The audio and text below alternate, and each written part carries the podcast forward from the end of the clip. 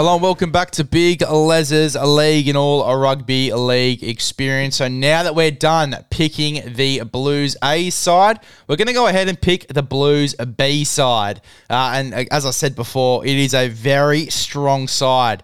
Um, considering that you wouldn't think there'd be too many players to fill a 13, let alone a 23 man squad uh, but it looks pretty damn good. And I reckon that this side could really make an effort against a full strength Maroon side. I really do. It is a very strong looking outfit uh, this Blues Bees team. Now, this is a team filled with everyone that doesn't make the Blues A side that I put together. If you haven't seen or heard about the Blues A side that I put together, uh, make sure you go back and have a listen to that podcast or go and have a look at the post that would have come out yesterday. But this is the Blues Bees side. So let's go through this outfit because, as I said, looking very, very strong. So we'll start off with the fullback.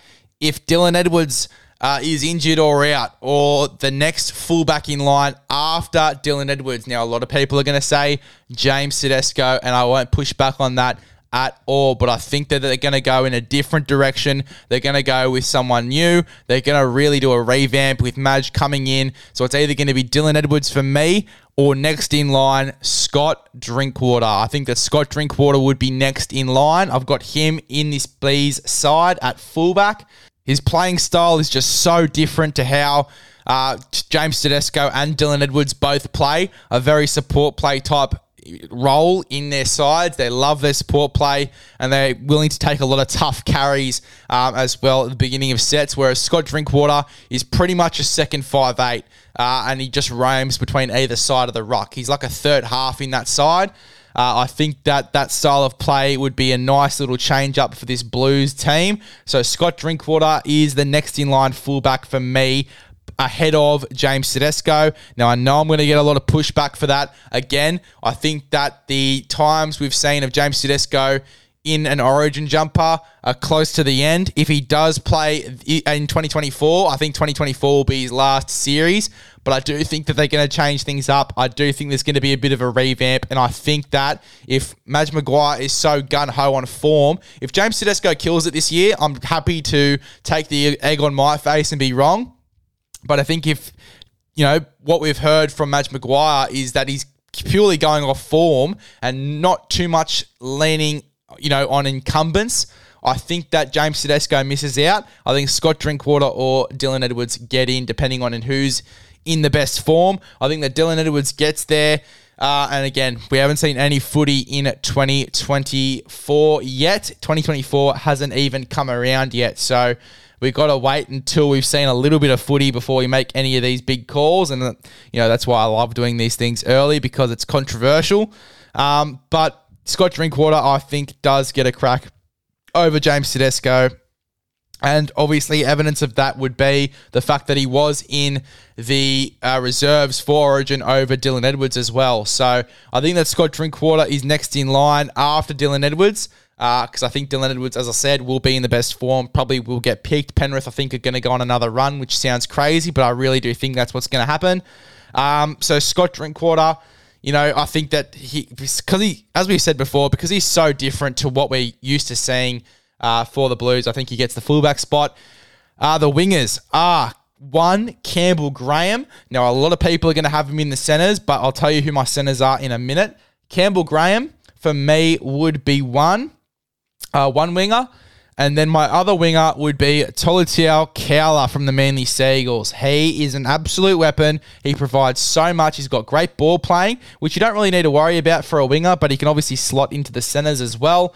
Uh, great ball playing and just the pure speed, especially outside someone like the centre that I'm going to let you know who that is in a minute, not giving anyone away. But on the outside of a quality centre, I really do think um, that he will be so dangerous, Tolutau Koula. Now, I did double check. He is eligible to be selected for the Blues. He did play um, for the Blues in the lower grades. He did play for New South Wales in the lower grades, I think in the, one of the under 19s games a few years ago. So he is eligible for the Blues. Um, you know, if I am wrong, then uh, again, egg on my face, but I'm pretty sure that he is eligible. So Tolutau Koula would be one winger, Campbell Graham would be the other. Uh, in the centres, I've got Bradman Best and Stephen Crichton, the centres from last year's game three. Um, these guys will be in the A side if Tom Trbojevic and Latrell Mitchell aren't available or aren't selected. Um, these guys will be the centres for sure going into 2024 for me. Um, but if Tom Trbojevic and Latrell are fit, they're going to be there. We've seen what impact these guys can have together. So Tom Trbojevic and Latrell Mitchell will be there if they're fully fit and if they're in good form. Uh, but if not, Bradman Best and Stephen Crichton, they're the next ones up because they had a terrific um, game three of both of those guys. So Bradman Best and Stephen Crichton in the centres for the B side. Uh, in the halves for the Bees, uh, I think this one is pretty obvious. I've got Matt Burton at six, and I've got Nicho Hynes at seven. Matt Burton would have been a shout for the centres, but then obviously I remembered that Campbell Graham needs to be there. Tolutau Koula needs to be there as well. We had to put, push Stephen Crichton into the centres. Bradman Best had to be in the centres somewhere, and that pretty much sorts out your back line. Uh, and we obviously needed a. sorry, we obviously needed a five eight. So Matt Burton would be the next one up for that five eight role for me. If um, you know Jarome Luai does go down, probably Nicho Hynes as uh, as well would might slot into a six role if Jarome Luai isn't available or goes down and Matt Burton isn't available either. Um, Nicho Hynes might slot into a six or maybe Hynes into a seven and Cleary into a six because Cleary played so well um, just being off the cuff at playing like a six in the grand final, like we saw in that last 20 minutes of the grand final. Um, but yeah, look, I mean, both of these guys would be next up for me if a half goes down. Nicho Hynes and Matt Burton. I think that's pretty obvious. Uh, in the front row, we've got Regan Campbell Gillard and Tevita Tatola. Regan Campbell Gillard obviously came in in game three. He'd be the next one up in the front row. Uh, for me in 2024, if someone goes down or is injured and a spot fills uh, frees up, Regan Campbell Gillard would be there. Another guy I think that is a shoe in as well if someone gets injured is Tevita Tatola, and I had him in my side uh, for 2024 earlier in the year, and even for 2023, he was there in my uh, in my side as well. Although that he would get picked. He is just a workhorse. He provides very consistent stats week in, week out, runs over 100 meters, gets right into the defense, has about 30 to 40 tackles per week as well. Um, absolute weapon there, Tevita Tatola. Absolute weapon. Uh, the nine that's next up, again, pretty obvious for me, is Api Koroisau. Uh, obviously in the later years of his career, but I still think that if Damien Cook or Reece Robson go down, uh, or even if, you know, uh, Michael Maguire wants to have Api Koroisau in that side because they uh, Api Koroisau was coached by Madge Maguire at South. Uh, you know, Api Koroisau could come in and play nine. We never know. Uh, but he's definitely one of the top three nines for the Blues that could be in there. So Api Koroisau for me in this in this B side is a shoe in in that number nine. Uh, in the back row, we have Jacob Preston and Nat Butcher. Uh, Preston really impressed me in 2020. That's a funny little um, ignore the pun, ignore the pun. But Preston impressed me um, in 2023. I think that he, if he plays really well in 2024, he could be in the uh, extended squad for the Blues and just get blooded into the system for the Blues as well. Uh, really, really solid footballer great in defense, had a really solid year 2023. Let's see if he can back it up in 2024. But yeah, definitely in my B's side for sure. Nat Butcher, same deal, had a really solid 2023. Uh, definitely went under the radar for most people in terms of his form, but he was super consistent uh, and yeah, played very, very well for the Roosters. Very, very well and covered positions when there was injury. Hopped into the centres at one stage during the year when there was a bunch of injuries to the outside backs for the Roosters. Um, you know, I think that he is a great shout to be in the extended squad for the Blues, and he's definitely in this B side. Uh, number 13, I was sort of scratching my head a little bit as to who I'd put in this number 13. I've gone with Cameron McInnes. I think that Cam McInnes gets that spot um, in that number 13 for the B side. I don't know if he'll be in the extended squad or in the 17 for the Blues in 2024, but I definitely do think that if there's an injury in that number 13 jersey, he'll definitely be a thought that uh, Michael Maguire does have um, when he's trying to pick someone to come in and, in, and replace, sorry, uh, a Cameron Murray or an Isaah Yeo in a 13 role. Uh, Cameron would definitely be a great shout you know, maybe even to be in that extended squad as a bit of experience for the boys as well. Uh, but yeah, Cam McInnes in that 13.